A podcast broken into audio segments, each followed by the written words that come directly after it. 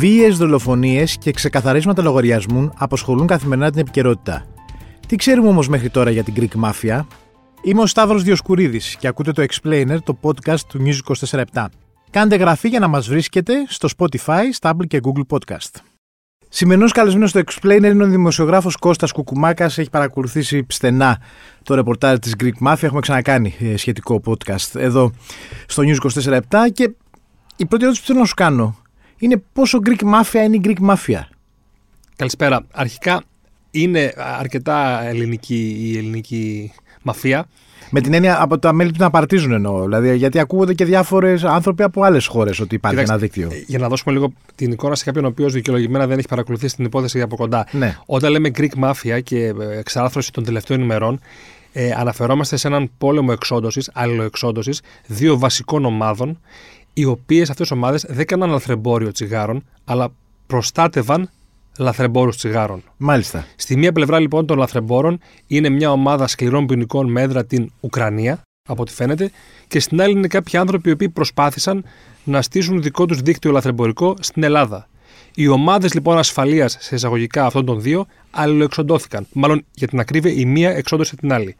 Γιατί ακριβώς έμπαινε νέος παίχτης στην αγορά και δεν υπήρχε χώρος για, Οπότε στην ουσία αυτή τη για κάποιο στιγμή νέο. δεν υπάρχει νέος παίκτης στην αγορά; Αυτή τη στιγμή φαίνεται πως κυριαρχεί, έτσι.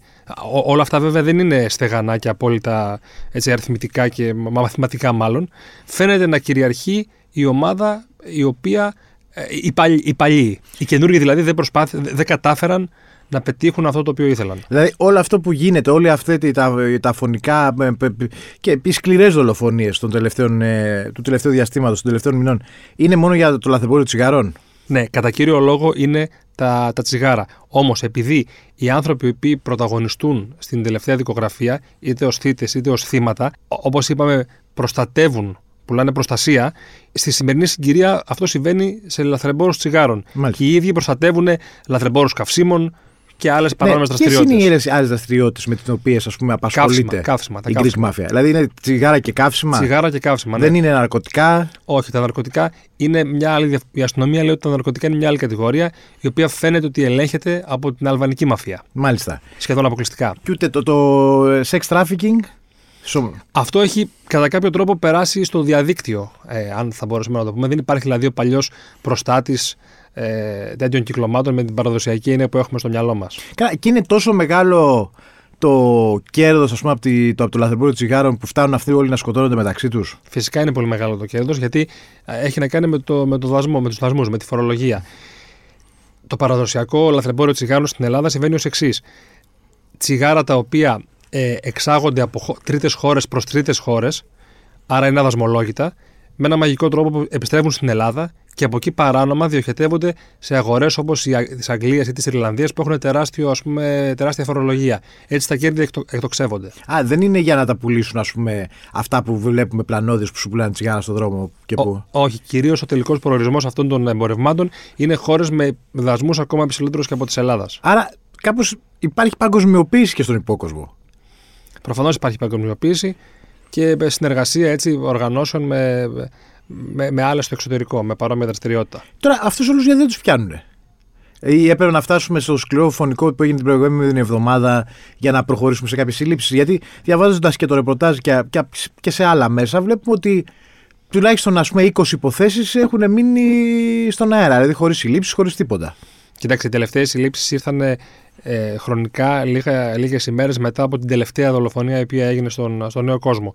Προφανώς υπήρξε παραπάνω και μεγάλη πίεση ε, προς την αστυνομία και την κυβέρνηση κάντε κάτι. Τώρα δεν συλλαβα, συλλαμβάνονται. Ε, έχει κατηγορούμενους, έχει δικογραφίες. Δεν θα κάνω το δικηγόρο της αστυνομίας, αλλά δεν είναι πάντα εύκολο ε, αυτό το πράγμα να εξεχνιαστεί. Αφενός αυτοί είναι οργανωμένοι άνθρωποι, οι οποίοι, ε, οργανωμένο έγκλημα το οποίο κάνει, ε, παίρνει μέτρα προστασίας, προσέχει, κάνει ε, και επιπλέον δεν μιλάνε και εύκολα. Είναι ένας κόσμος ο οποίος δεν, είναι, δεν σπάει εύκολα εφόσον εξεταστεί ή συλληφθεί. Μάλιστα. Αλλά από την άλλη υπάρχει ένα ζήτημα για το πώς αντιμετωπίζει η αστυνομία το οργανωμένο έγκλημα. 100% Δηλαδή υπάρχει. στην- δεν, δεν βλέπουμε τρομακτική αποτελεσματικότητα όσοι ας πούμε έχουν ε, Όχι. στο να πάνε να παδιάσουν καταλήψεις στα εξάρχεια. Όχι, βέβαια, και αυτό είναι ένα θέμα το οποίο πρέπει να απασχολήσει την ηγεσία της αστυνομίας και το αρμόδιο Υπουργείο. Γι' αυτό άλλαξε και ο Υπουργός.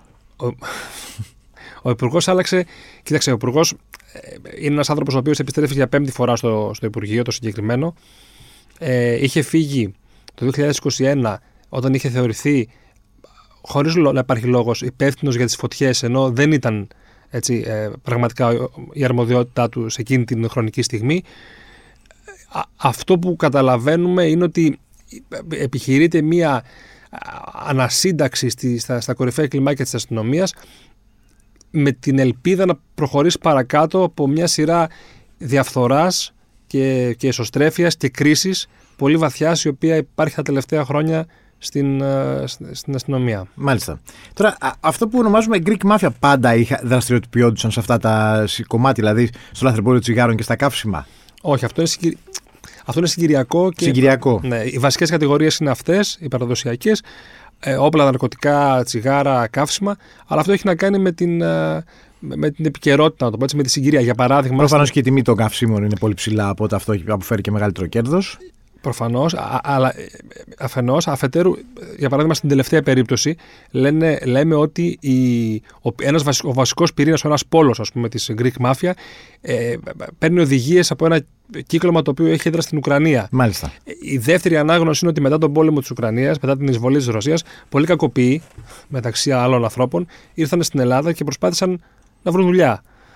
Άρα δηλαδή είναι μια εξαγωγή εγκλήματος που έχει να κάνει και με την διεθνή πολιτική και την, τη συγκυρία την γεωπολιτική, να το πω έτσι. Μάλιστα, ευχαριστώ πολύ. Και εγώ. Ήταν ο Κώστας Κουκουμάκας, δημοσιογράφος στο News 24 Στον ήχο Γιάννης Βασιλιάδης.